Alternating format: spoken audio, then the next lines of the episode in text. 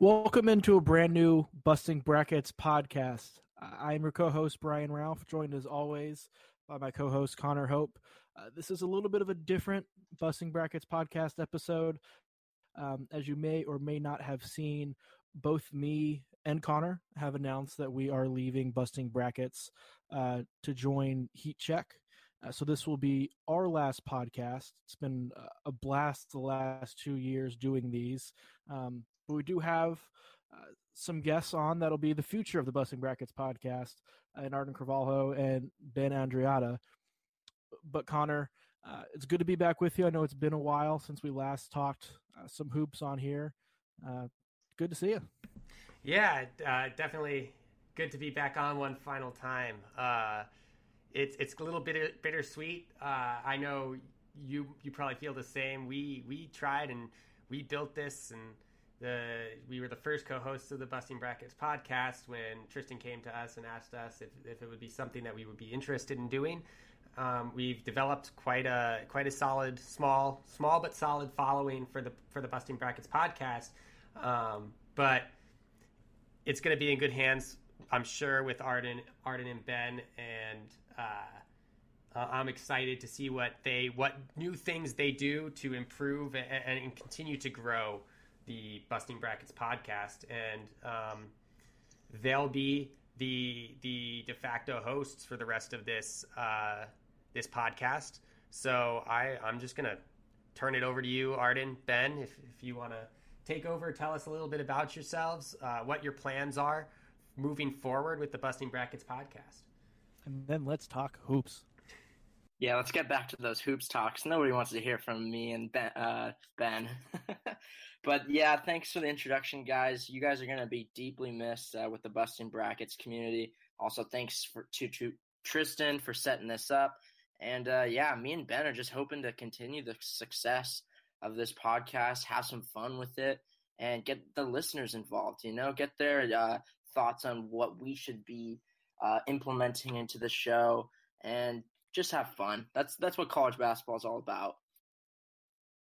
Yeah, you know, uh, you know, I appreciate Tristan for you know reaching out to us, and you know, you guys are leaving some some big shoes to be filled here. But uh, Arden and I are excited to take on the challenge and and hopefully build on what you guys have worked towards. And you know, we're we're looking forward to continuing to talk hoops and. You know, hopefully we'll stay in contact with you guys, maybe, and get you guys back on here once in a while. Oh yeah, we're not we're not dying. We're we're still here. Yeah, we'd love to have you guys on as as much as you'd like. Yeah, so um, you know, kind of what we're looking to do for the future. Um, we're gonna try and do a, a bi-weekly kind of thing here. Uh, starting on June eighth, we're gonna you know try and get the podcast out to everybody on. On Monday mornings, and uh, you know, it's the off season. It's kind of dry right now, so uh, you know, once we get closer to the start of the season, with season previews and all that kind of stuff, we'll you know try and get into every every week kind of stuff. Yep, like exactly. I don't know. I don't have anything else. You got anything? I'm ready to talk hoops. I think I think we're ready to start talking some hoops. Really, I mean that was that was quite the introduction from both of us. But uh, let's get into it. How about some Mac McClung? How about that? Let's start with uh, Brian. His thoughts on Mac McClung committing to Texas Tech. Yeah, the the interesting thing with that now will be seeing if he gets the waiver to yeah. be immediately eligible or not, because he's somebody who will bring some scoring to to Texas Tech. Be interesting to see how he fits in with Chris Beard, just from a personality standpoint. That I think is going to be interesting to watch.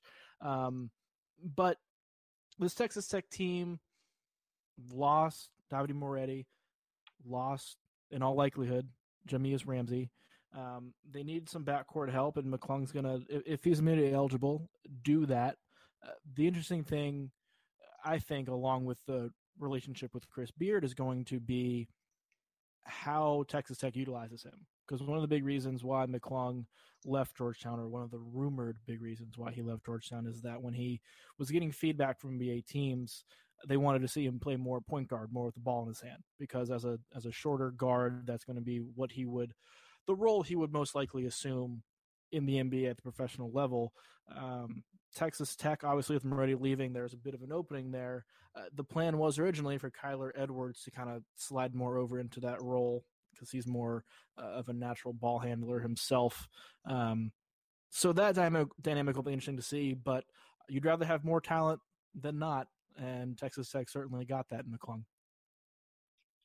Yeah, it's going to be interesting. You mentioned that he's going to, if he gets that waiver, he'll need some backcourt help. There's one player in my mind coming out of Prolific Prep, uh, a school that's actually very close to me and Connor in Northern California, in Napa, Nimari Burnett. And I feel like if McClung does get that waiver, that's going to be a dangerous backcourt with uh, McClung and Burnett. Have we noticed that Chris Beard is really, along with other coaches, many other coaches in college basketball, but especially Chris Beard now, he has taken over the transfer market. He has literally most of his roster is filled with a bunch of transfers. Mac McClung, Marcus Santanos, Santano Silva from V C U, Jamarius Burnett, Burton from Wichita State. So he's starting to go through the transfer market, and it's become part of the college basketball uh, new wave. Yeah, I mean, especially on that, that Final Four national championship run, um, it was it was fueled almost entirely by, by transfers or um, underrated prospects. Yeah. Uh, and, you know, I, I think when you're a coach like Chris Beard, um, we're seeing Eric Musselman continue to do that uh, at Arkansas. When you when you have a program that has to compete in a conference with the likes of Kansas and Texas, uh, who get the top recruits. Um, and you're not, you're not, I mean, Beard has, has been able to get some pretty solid recruits over the last uh, two to three years. But when you're competing against, for the same recruits, against the likes of Kansas and Texas, you're going to have to dip into a, a new way of finding your talent. Um, we've seen it work at Gonzaga. Uh, we saw Musselman do it at um, Nevada. But those are two conferences where you're getting the top recruits. You're probably getting the top talent in the conference. What Beard has been able to do with the the grad with transfers, with grad transfers, bringing them in and doing well in the Big twelve, I think that speaks to him, his ability to see talent at the lower levels, and his ability to coach a solid defense, which which also helps him and helps the team turn that into solid offense. I, I think um, it'll be interesting to see how he can compete with the likes of Baylor and Kansas this year, um, whether or not McClung is eligible. But I think we're seeing a new wave of coaches at non-premier uh, Power Five, high major schools kind of taking that route of dipping into the transfer market as opposed to uh, relying exclusively on freshman recruits. It's a quicker way of rebuilding your roster too, because a lot of these coaches, when they take over some of these schools, the non-traditional powers, as Connor mentioned, the overall roster depth of talent isn't there. Uh, and Beard went that round, had a lot of success earlier than expected uh, with that, which is largely due to the to the transfer rule. But the flip side of that too, when you bring those guys in, they're not there as long. And so then if you want to replenish them at a high level, you got to kind of have more guys come in until you have those three, four, five years to build your own infrastructure from a recruiting standpoint. So I, I think we're seeing coaches use it as a way to make their programs maybe more competitively quicker than just going the recruiting route. Yeah, you know, you talked about mid-major coaches kind of taking that, uh, finding that new strategy to, you know, how do I make my program relevant? You know, it's hard for uh, teams to pluck out those big recruits. And someone that came to mind for me was Ron Hunter at Tulane. He's really starting to dip into the transfer portal, and kind of like Chris Beard's building his program, and Musselman. Uh, I think I saw something with uh, Chris Beard, John Rothstein tweeted earlier today that three of their five top scorers last uh year did not start at Texas Tech. So, you know, really finding that niche and standing out, especially for a big program like Texas Tech, um, you know, is a really a good way for them to stay relevant year in and year out. Yeah, I saw that tweet. It was three of the five of Texas Tech's top scorers from the twenty nineteen team that reached the national title game did not start off in to at Texas Tech. So no, that's yeah. yeah. And I mean, I think that is kind of in line with Chris Beard's trajectory and, and how he got to Texas Tech. I mean, he didn't start out uh, as a big time head coach or as a you know, he worked his way through non-D one schools. Uh, he had been the associate head coach at Texas Tech previously, um, but he he left. He he spent some time at Little Rock and then became the head coach at Texas Tech, made his return. And I think just that trajectory kind of probably made him more aware of the talent that you can find outside of the major power, the power conferences. So, um good on him. He's been successful everywhere he goes. I'm not going to question his methods.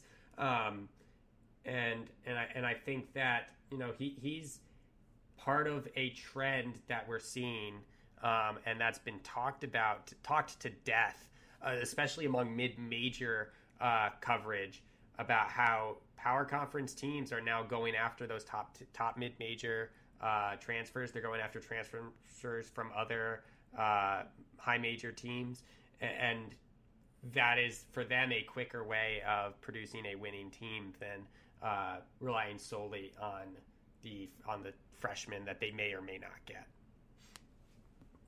So the consensus thought is that Mac McClung will be successful at Texas Tech. So let's now move on to talking about Mac McClung's former coach, Patrick Ewing, um who is finally, or actually has recovered from the coronavirus, a scary situation for him. And I would just want to ask you guys your thoughts on that and the coronavirus situation and how it implements into college basketball. And also just your favorite memory of Patrick Ewing, because I got one that comes to mind and I'm really excited to share it with you. Well, let's hear it. Yeah, for sure. So the one memory, I hope, I don't know if you guys remember, it was back in twenty eighteen. Back in the Big East play against the D- DePaul Blue Demons. Patrick uh, called a timeout. He was really mad about one uh, situation, called out one of his players, said, "Who do you think you are?" His tongue was lashing out, out at the player and for trying to be a little too fancy in the game. And then he also says, "Step back, one-legged, what kind of shot is this? You think you're Kobe?" That's my favorite memory from Patrick at Georgetown as a coach. Yeah, I- He had them on a really good trajectory. I was really high on them coming into last year, yeah. um, before sort of off-court matters kind of took hold. I still think he'll be successful at Georgetown. Um, I hope they give him enough time to sort of hit the reset button, because some things have gone on that are out of his control that have set the program back a, a bit, I think, a year or two. Obviously, no one knows when college basketball is going to sort of get back to normal with off-season programs and different things with COVID. Um, but it seems like he'll be, once ever that happens, now that he's through this, he'll be able to to partake in that and hopefully uh, get Georgetown jump-started and, and back on that rebuilding path, because college basketball is better when Georgetown's good. It really does suck for him, because especially he loses Mac McClung, and he also loses one of his best, or his best big men in Omar Yurtseven, who declared for the N B A draft. So it's going to be hard for him, I think, next season to restart whenever that whenever the season may start.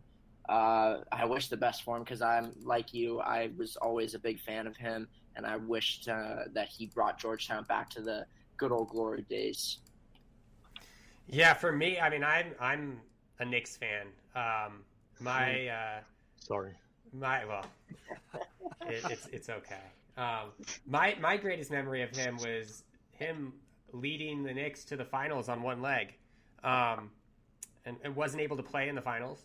Uh, but he uh, he kind of carried them through conference finals. Had to remove himself from the conference finals because he just it was an Achilles injury. He he just wasn't able to go on it, but. Uh, I mean, that was a, a solid year, and it's marred a little bit because of the lockout.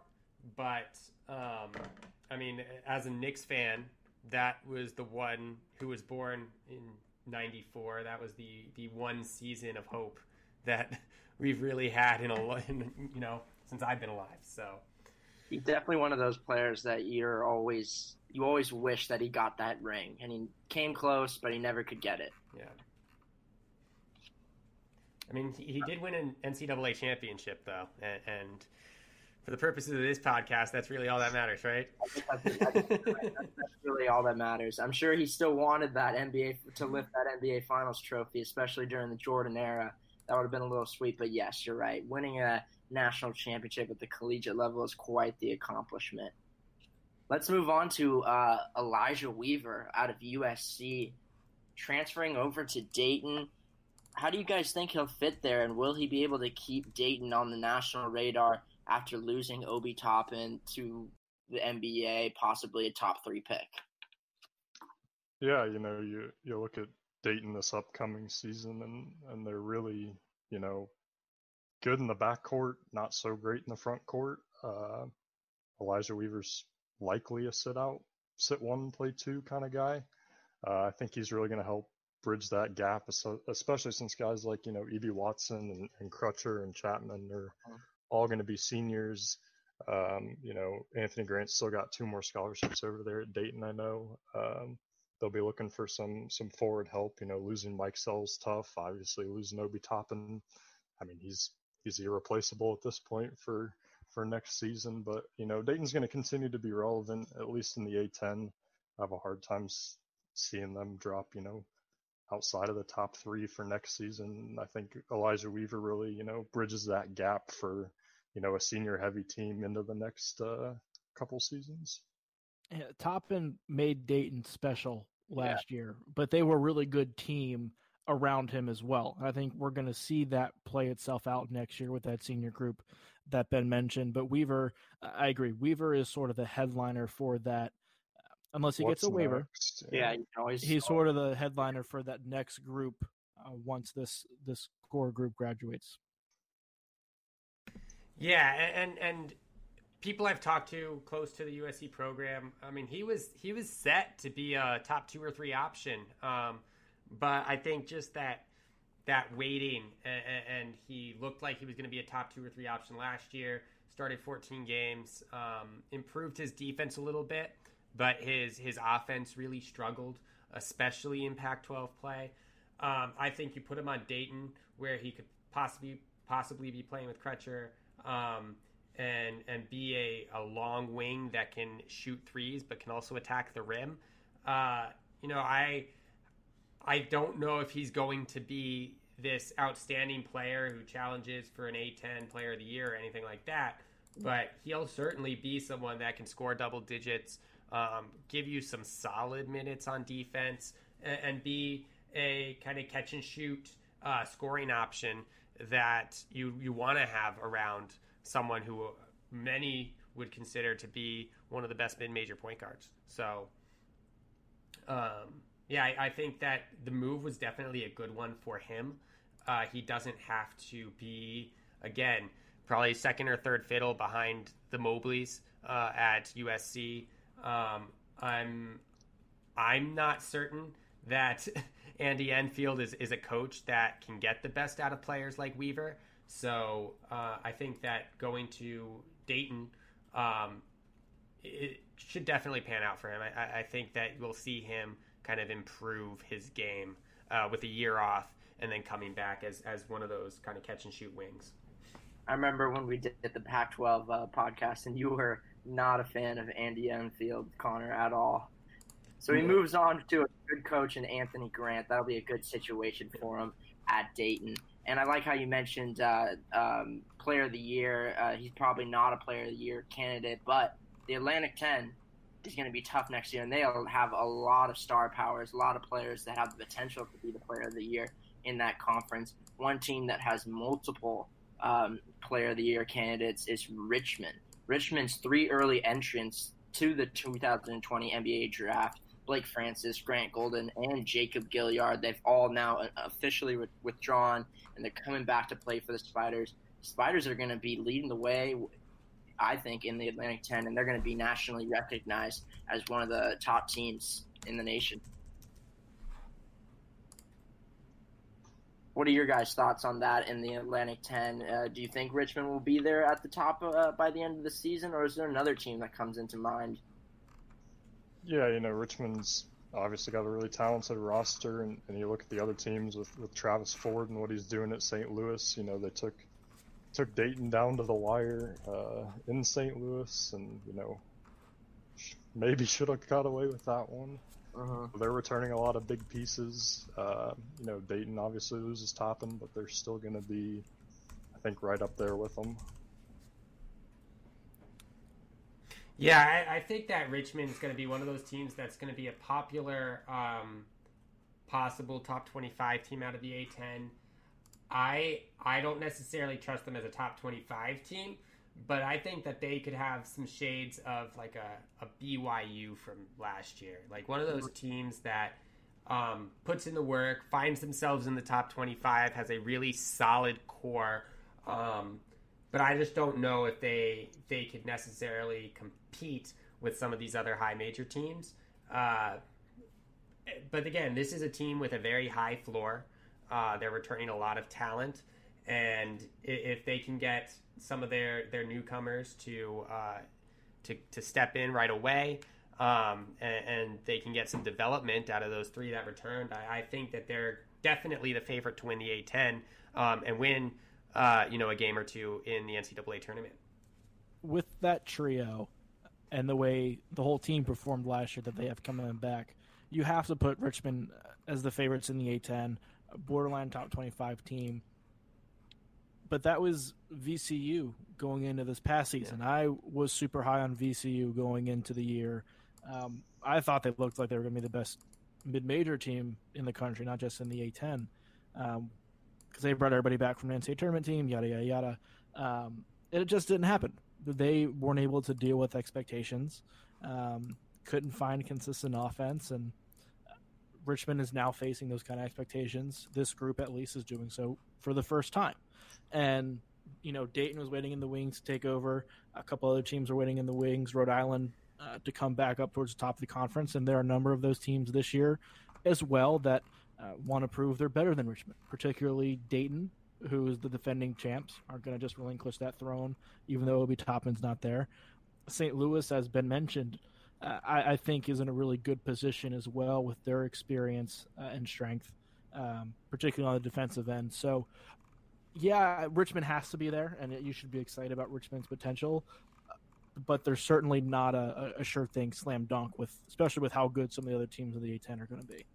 Yeah, I was going to ask the question, uh, you know, Richmond runs the risk of being, you know, last year's Davidson or last year's V C U where, you know, they were expected to be in that one, two, three spot, and they just they just weren't the team everyone thought they were going to be. Yeah, I think there's too much talent there for them to be last year's Davidson, but but I definitely agree. They if they fall flat, they run the risk of being that V C U kind of team. Yeah. If I had to pick one team to compete the most against uh, a team like Richmond in the Atlantic ten, I think I'm going to have to go with Rhode Island. I saw a lot, uh, a lot that I like from them towards the end of the season last year, and they still have Tyrese Martin, Fats Russell, so I think they're going to be a solid team to compete against Richmond. Tyrese Martin, uh, I believe, is transferred to Connecticut. Oh, you know what? You're, you're correct on that. So, but still, as long as they got Fats Russell on that team, I think they'll still be competitive.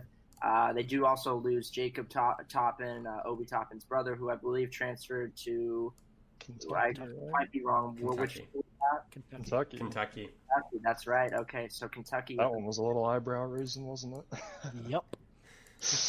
But hey, whatever.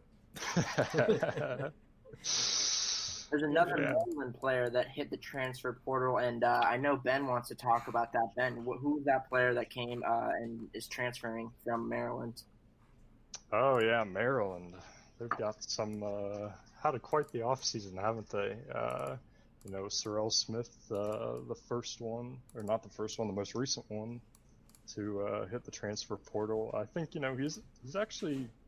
I think he could benefit with the change of scenery, you know. Um, they, they lost four this offseason, the transfer portal. I think they had, what, three graduate, and then, what, Jalen Smith went to the draft, right?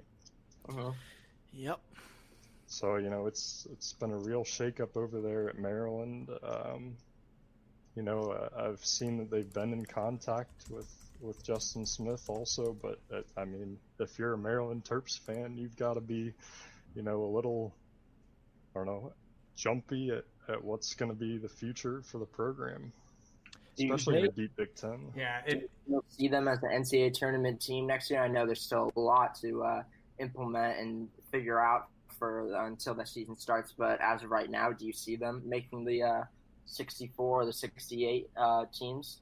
You know, they were the, the Big Ten regular season champs, you know, this past year, and, and you're hardly going to recognize that roster next year. Yeah. Uh, the Big Ten's, you know, continues to get better. Teams that, that have been camping out at the bottom for the last, you know, five or ten years are starting to become, you know, contenders. Iowa's, you know, a, a lot of people think they're a top five, top ten preseason team. Yeah. Um, you think about Ohio State's probably going to be a top, you know, twenty-five, Michigan State, Michigan. I think it's going to be a long road for the Terps to get to the tournament next year. Yeah, I mean, it, after after uh, Daryl Morcel two weeks ago was was like, no, I'm staying. He might be the only one. So um, no, I, I think they've got a solid core in, in Morcel, um, Wiggins, but uh, you know. I just I just don't see them as a tournament team, um, and, and and it goes exactly the way you've said, Ben. I just I just don't think they win enough games in the Big Ten to make yeah. the tournament. Yep. Um, they might be. I know I saw a joke the other day. They might be the first team to voluntarily play a five man rotation. But yeah, that was that was my tweet. Thank you. That was that was yours, Brian. um, I knew there was a reason I followed you. No. Uh, No, I mean, it's not quite as bad as what was a Cleveland State last year. So, I mean, they'll find a way to play. They'll find a way to win some games, but they're going to be down there at the bottom of the Big Ten. And uh, I don't necessarily think the Big Ten is going to be the ten to twelve bid conference that it could have been this past this past year. So, no, and uh, the core returning, we I should mention, is a solid core. Uh, they're the support pieces from the group last year. Uh, Wiggins, Ayala, Morcel, um, guys that contributed in a big way and, and kind of a, in secondary roles behind Cowan and Stick Smith. They'll be out stepping into bigger roles and showed last year they can at times. The problem is they're they're literally not going to have bodies behind them, and that's going to be an issue for them at some point. Yeah, yeah that, that Big Ten schedule is a grind. Uh... You know, we've seen deeper rotations be more successful, and you know that six to seven man rotation, you're not going to be able to get away with it in a conference like the Big Ten. No, I, I, and I'd make the argument that it might be Turgeon's toughest test in the Big Ten with the roster he has, um, because I mean he's made he's missed the tournament I think what once since joining the Big Ten. Yeah, um, if at all. But. Uh, I just I just don't see them making it. No. Let's stay in the Big Ten. There's another uh, transfer, and actually grad transfer out of Indiana, Justin Smith, and he's told E S P N that he's heard from a lot of schools. Here's just a few to give you a couple of them. Illinois, Georgetown, Iowa State, Maryland, Arkansas, Oregon, Boston College, Arizona State. The list goes on and on. But what are your thoughts about Justin Smith grad transferring out of Indiana? How does that implement Uh, Indiana's future in the two thousand twenty and twenty-one season, and where do you think Justin Smith would be a best fit in your guys' minds? Yeah, you know, Justin Smith's a guy that's started over seventy games at I U. Uh, he's been a key player, you know, in the transition with Archie Miller, and uh, Indiana's got a lot of a good talent coming in this year. You know, they just got a, a reclassifying out of a, a five-star recently. But, uh, you know, as for Justin Smith, uh, he's talked with uh, a number of Big Ten schools, and, you know, I think he's going to make an immediate impact wherever he goes. He's, he's a really athletic guy. Yeah, averaged ten and five last year. He's going to be a good two-way player wherever he ends up. Yeah, we we just talked about Maryland needing bodies. Yeah. Uh, and, you know, he doesn't have to sit. There's no restriction for Big Ten schools yeah. transferring in conference. So, yeah. Um, I, I honestly see that as a as a fairly decent fit for him, just from a playing time. I would agree too, definitely. Yeah, I mean, it, it's going to be interesting. Um, and you mentioned the number of teams that have contacted him, rightfully so. Uh, I would say he's he's up there. He's probably first or second best available transfer on the market right now. Um, and so, you know, a lot of these teams that are looking for that one extra piece uh, are going to be contacting him, um, and which which gives him the ability, I think, which is a positive for him, gives him the ability to choose the team where he's going to get the most playing time.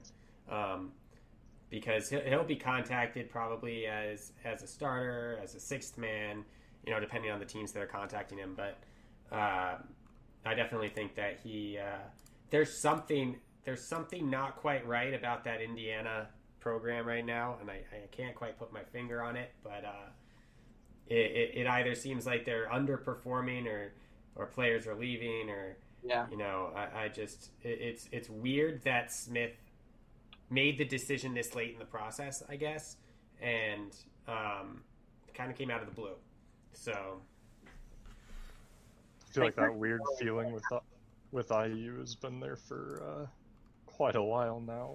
Uh, you yep. know, you got to think: are, are they? Is Archie Miller going to be able to, to turn it around with this with this coming group?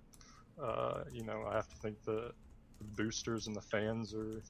You know, we're entering year four, and if Indiana's, you know, not a tournament team this year or next year, like, Archie Miller is going to find himself on the hot seat, don't you think? You took the words right out of my mouth, Ben. I was about to say, this is a make-or-break season right now for Indiana and Archie Miller. If he doesn't make the tournament, I think he kind of – he might be pushed out of I U, and they're going to be looking for a new uh, head coach the uh, following season. Let's stay also in the Big Ten. This news happened a while ago, and some actually good news for once for uh, Juwan Howard and the Michigan Wolverines. They landed Wake Forest transfer Chondre Brown, especially after all the all the players that have left Michigan during that one-week span. It was pretty bad luck for him. Uh, finally, some good luck for Juwan Howard. What are you guys' thoughts on uh, Brown joining the Michigan Wolverines? Brown's a solid player, and and he'll be a good support piece for Michigan. Um, but there's a reason why he, he wasn't a star at Wake Forest, right? He's, he's a good player, a very yeah. solid player, yeah. uh, but he's not somebody that I don't think Michigan fans should look at as somebody who's coming in to, you know, save the program and going to lead them next year. He's somebody who can score double-digit points, play solid defense, um, pretty good rebounder. You know, he can kind of do a little bit of everything, but he's not going to overwhelm you. Uh, Juwan Howard has shown last year he got a lot out of players with similar skill sets, which I think bodes well for both Brown and Michigan. So I think I think it's a good choice, a good, a good fit, but I wouldn't put – I'd be careful of putting too high the expectations on what you should expect from him, at least from a statistical standpoint. Yeah, you know, I, I think I agree um, with that kind of thought. And, you know, another transfer recently that, that Michigan got in was uh, no- Nogel Eastern, Nogel, uh, mm-hmm. from Purdue. And I think he's another guy, uh, you know, similar to Chondre Brown that's going to come in. And he's going to be, you know, a solid, obviously he's a great defender, but he's going to be a solid, you know, role player for them. And, and sometimes that's, that's, that's what you need in a, in a program like Michigan. You know, we talked about Maryland not having enough depth, and that depth that, that Michigan's adding, you know, will, will pay dividends down the line. Yeah. It, and it appears to me, I mean, what they're doing is, you know, trying to add defensive pieces, which I don't know if, if with the, the pieces they lost, that's enough. But if you remember last year in the Big Ten, Michigan's defense was, was not good. Um, and so adding a guy like Nogel Eastern, who is there to play defense, um, and, and Chondre Brown, who is a an adequate or above average defender, um, I think those are the reasons why they, they went after them. Uh, there there may have been a little bit of a, a retribution on Nogel Eastern's part. Um, yeah, but uh, looking forward to that uh, return. Yeah, that's that's going to be an yeah. interesting an interesting matchup for sure. But um, yeah, I just I don't know if they add enough offensively in those two pieces to make up for what they lost, and, and that's you know you, you want to see Michigan do well, um, but I just I just don't know if it's there. Especially losing Xavier Simpson and John Teskey, that's a tough blow to anybody, anybody's team when you lose that leadership on the court. Simpson was unbelievable out there, a true leader for the Michigan Wolverines. But this is still a team that you want to keep your eye on. Uh, they still got some quite a few, few talented players, as we mentioned, Eastern and Brown, and also you got to mention Isaiah Livers and Franz Wagner. Uh, so there's some good talent around there. Let's see if uh, Juwan Howard can bring it all together uh, and make a successful run in Big Ten play. I'm really excited to see that uh, what kind of jump Wagner makes in his sophomore season. I think he's got the uh, you know the ability to, to be one of those Big Ten stars that we've been talking about. Yeah, exactly. Yeah, I hope he does make that uh, jump uh, from his uh, freshman campaign to his sophomore season in a good way.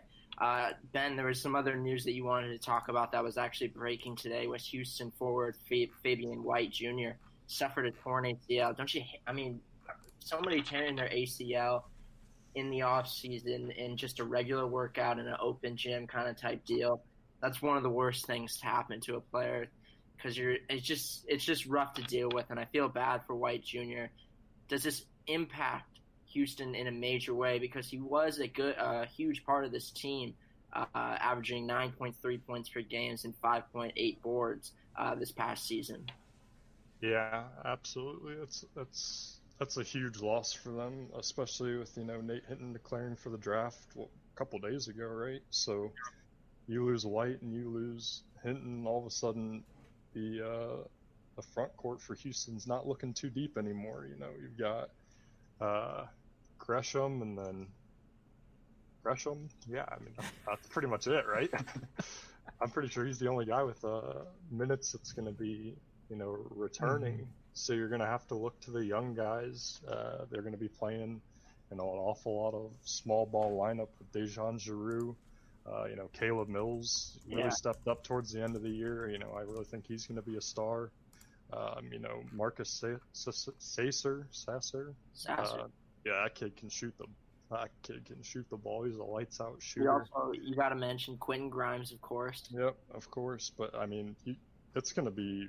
Really hard to play against teams that have big size with four guards on the floor. Like that's just, I mean, that's going to be a struggle for, uh, you know, Houston. And, you know, now that, um, you know, Fabian White out with a torn A C L, you know, you have to think they're going to try and look to the transfer portal potentially yeah. for some help. You know, a guy like maybe, uh, Justin Smith or, uh, just had a recent uh, transfer from Saint John's that might yeah. be, you know, raising some eyebrows. You want to talk about him a little bit too? Yeah, I actually got the list of uh, schools that have reached out to him, and it doesn't look like Houston has uh, is on this list, but the top ones, Memphis, Texas Tech. Man, if he landed in Texas Tech, they would have a loaded roster. Arkansas, Dayton, Ohio State, uh, Oregon, Georgia Tech, U C L A, and Auburn. Arguably the top transfer uh, left in the market after coming off a stellar season with fourteen point five points per game and four and a half rebounds. And looking down that list, I would want him to go to either a Texas Tech or a Dayton. I think that would be a good fit for him and have make that team a lot more talented, make both those teams more talented than they already are. Figueroa is an interesting case because he's not a grad transfer. But there, at least other teams around the country believe that there's a, a decent chance he gets a waiver yeah. because of New York City being such a, a COVID hotspot. Um, obviously, Saint John's being located there and him yeah. leaving to, to avoid that health reasons. A lot of schools, uh, there are rumors that a lot of these schools were in his ear telling them that telling him that they could get him eligible immediately because of that, um, which may have played a role in his decision to leave. But wherever he ends up, and there are some good options, I would not be surprised if Houston reached out to him now. Yeah. Um, now that they got this injury to deal with, um, I think they'll suddenly become a more, much more open to the idea than maybe they were yesterday. Um, but he's somebody who's going to be able to provide wherever he ends up uh, with an immediate scoring punch. Maybe not a star, uh, but a second or third score, and if he's your third scorer, you are in a in a great place as a program. Yeah, I think something that you might overlook to his defense, man. That kid, Absolutely. that kid's a great two-way guard. Uh, if you even want to call him a guard, I mean, he's at six six, he he can play, you know, both sides. Uh, you know, led the Big East in steals. He's going to be, you know, a great addition wherever he ends up.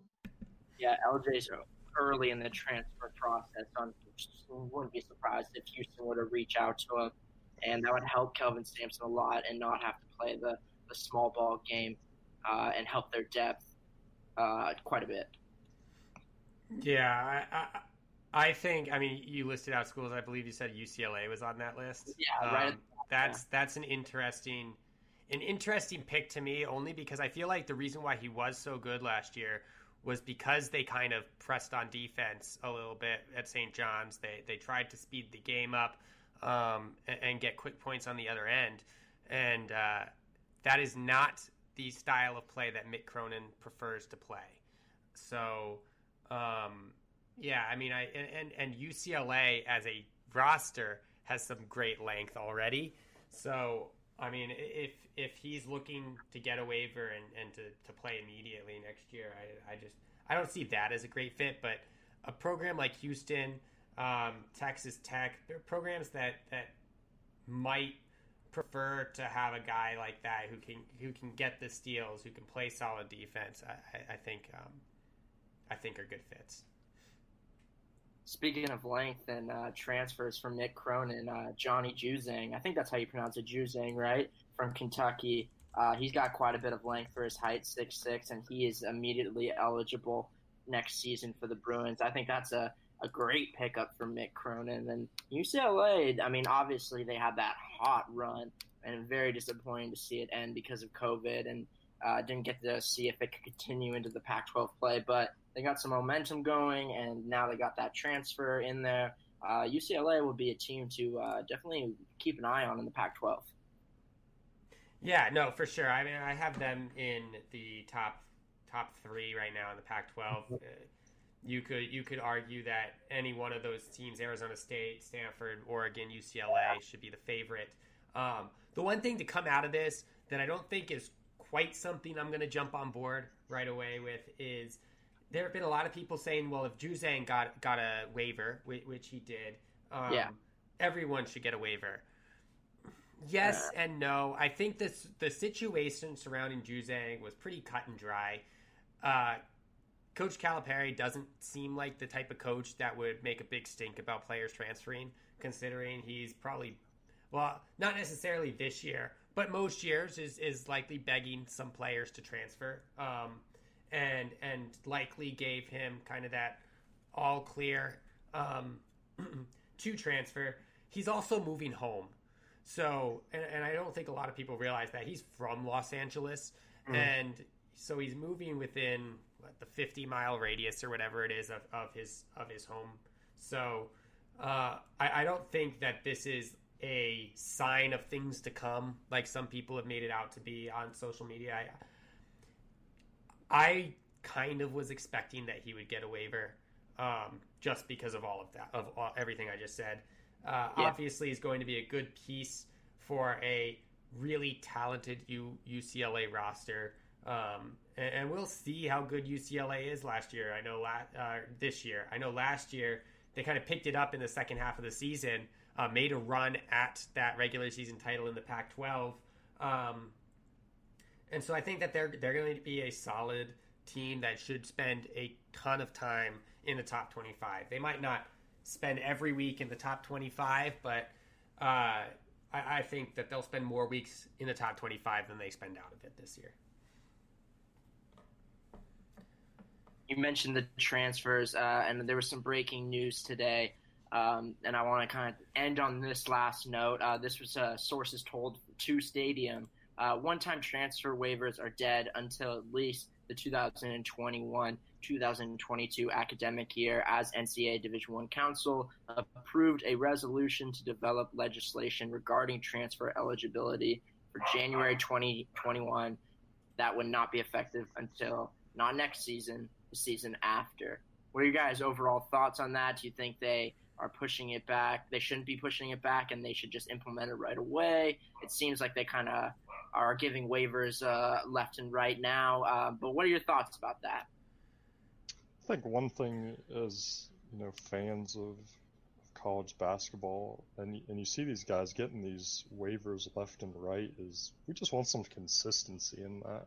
Yeah. Uh, I mean, we uh, we've seen some really head scratching cases where guys, you know, you don't think are going to get waivers do end up getting waivers, and you think those clear cut and dry, you know, moving back home kind of things, you know, they don't end up getting waivers. And I think, you know, uh, uh, obviously guys that were, were transferring this offseason might have been, you know, really hoping that legislation was going to get passed, but, um, you know, moving it back to, to twenty twenty-one, I think it's, I think it's a good thing in the end.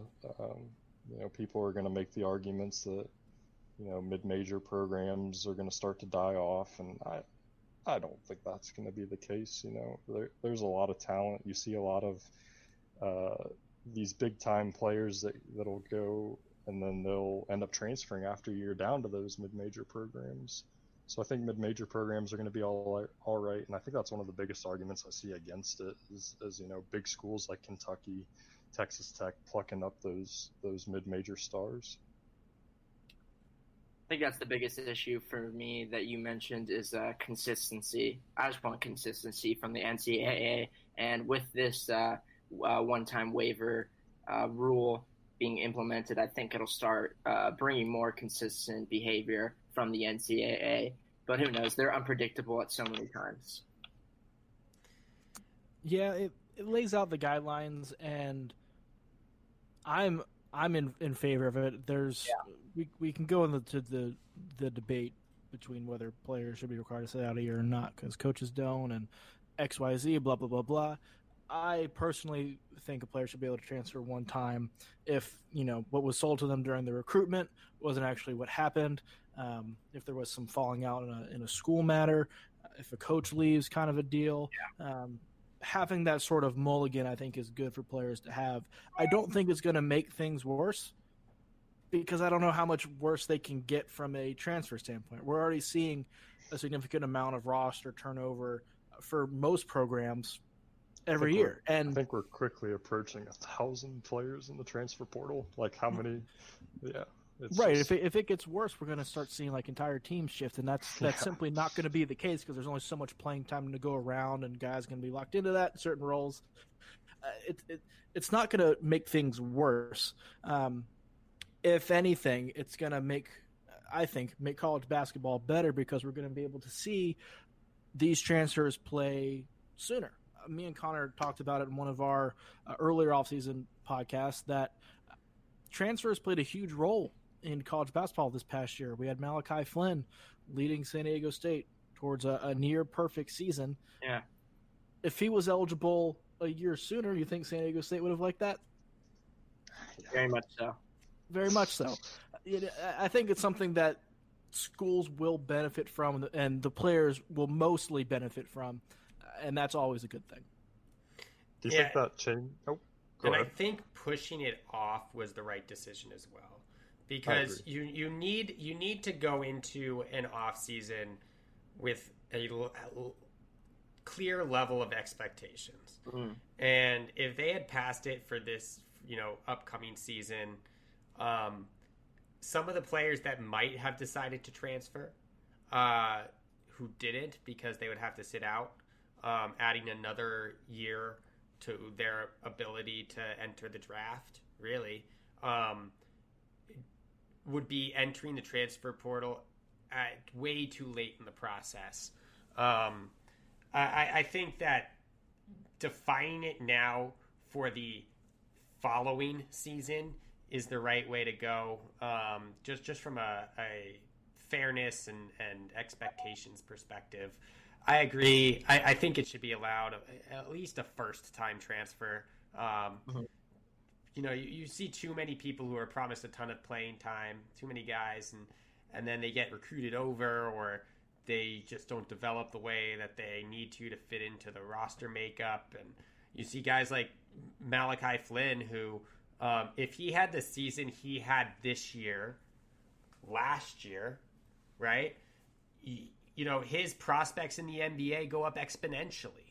Um, and so I think that, that that is that is another thing. You know, if you transfer after one year or, or two years and then you have to take a year off, you you almost are guaranteed to only spend, if you're looking at entering the N B A draft, only spend a year at the new program, where if you don't have to take a day off or a year off, you, you might spend two. Um, age is everything in the N B A draft. That is that is one of the uh, unique things about the, the N B A draft compared to most other professional sports, is that age plays almost as big a factor as what you did in college. So um, I, I just I think it's about time that they said at least at least one le- waiver situation uh, straight, as opposed to having this kind of spinning of the wheel and hoping that you hit, land on green. Um, so I, I think that it, it would clear up a lot of questions, and and I don't see any anybody really being ardently against it. Except John Rothstein. Well, John Rothstein's just against transferring in general, and uh, he lives in his own world. transfers, are in, transfers will be the death of the world. Rothstein's eyes. That's a great point about Malachi Flynn, too, also getting that extra year, because I think as of right now, he's only projected as a second-rounder. Think if he had that extra year with San Diego State and all their success, he easily would have been a first-round uh, pick in the N B A draft, in my mind. Yeah, or just being a year younger. Yeah. At, at the N B A, time of the N B A draft. Um, because, because, yeah, just your prime comes so much sooner in the N B A that they want that extra year as a, as a, as an organization, um, of you in your prime. And, and I think that it, it can hurt a lot of people who are borderline N B A draft picks that are just not in the right situation college wise. Um, so. Well, guys, we had a lot of fun doing your, fi- uh, your final show with you guys. And, uh, why don't you guys give your final goodbye, Uh, maybe shed a few tears, and then uh, give a close, one final closing for the Busting Brackets podcast. I'll go first. Um, it's been a ride. It's it's been a great two years. I uh, wouldn't trade it for the world. Uh, I know that Busting Brackets will continue to be successful. This podcast will continue to be successful. Um, as Brian mentioned at the beginning of the uh, of the podcast, you know, uh, we're moving on to a situation that we feel is the right move for us. Um, and, but we're certainly going to miss doing this podcast, and certainly going to miss all the people that we've been able to have, you know, good discussions with. Um, I think it's only appropriate, Brian, that we have one more, uh, bold prediction. And uh, my bold prediction is I think that UConn is going to be one of those teams that seems to be a mainstay in the top twenty-five this year. I really Ooh. like UConn's roster. I like Hurley as a coach. And, That's not and, a bold pick at all. And I think that they'll they'll spend many weeks in the top twenty-five this year. Ben, Connor's bold predictions are never really that bold. That's not bold at all. They're, they're just borderline. They're borderline top twenty-five right now. You got to give me something. You got to go out on something more bold than that. Come on. Fine, I'll go out more bold on that. I, I think.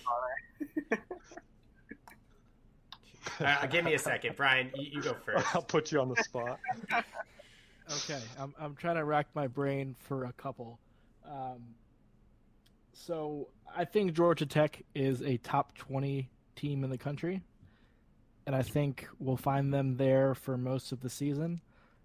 I also think Austin Peay wins at least one game in the N C A A tournament. Ooh. There we go. Austin Peay Austin Peay is my is my mid-major sleeper this year that could make some serious noise in the regular season uh, and, and in March as well. But um, I'm all aboard the Austin Peay train. Are you looking for that to be a uh, thirteen three upset? It, would it, they may end up being good enough to get a twelve. Um, Ooh. But we'll see. All right. How I, about this one? I, I think the Pac twelve gets seven or eight. There we go. That's, that's what I was going to say for my bold prediction. I think this will be the best season, at least bid-wise, the Pac twelve has ever had. Yes. Yes, most definitely. They won't have any top four seeds, but they'll have seven or eight teams there. we got to go catch the Stanford game at Maples Pavilion with all the old folk. All right. Stanford is filled with sixty, sixty-year-olds, and that's it. And the mar- and the band. Yeah, fans are allowed back in arenas. We don't know when, when that's going to happen, or if they're uh, more than half more than half capacity or whatever. We'll we'll see what happens. Um, I, I do agree with Arden though. Cal Cal game day, both basketball and football, is a much better experience than Stanford. Easily, easily, a lot more fun. Good to know. Good to know. Those are the the parting shots you only find on the Busting Brackets podcast. Well, thank you guys for, for hanging out with us. Really appreciate it. Um, Connor said it's been, it's been a lot of fun, and we're going to miss it. Uh, Arden and Ben, um, listeners, these guys have the podcast in good hands, so make sure you keep listening. Um, appreciate it. And um, Arden and Ben, I guess we'll talk to you guys next time. See you guys. Yeah, thanks a lot, guys. Thanks, guys. Stay safe. And we are done.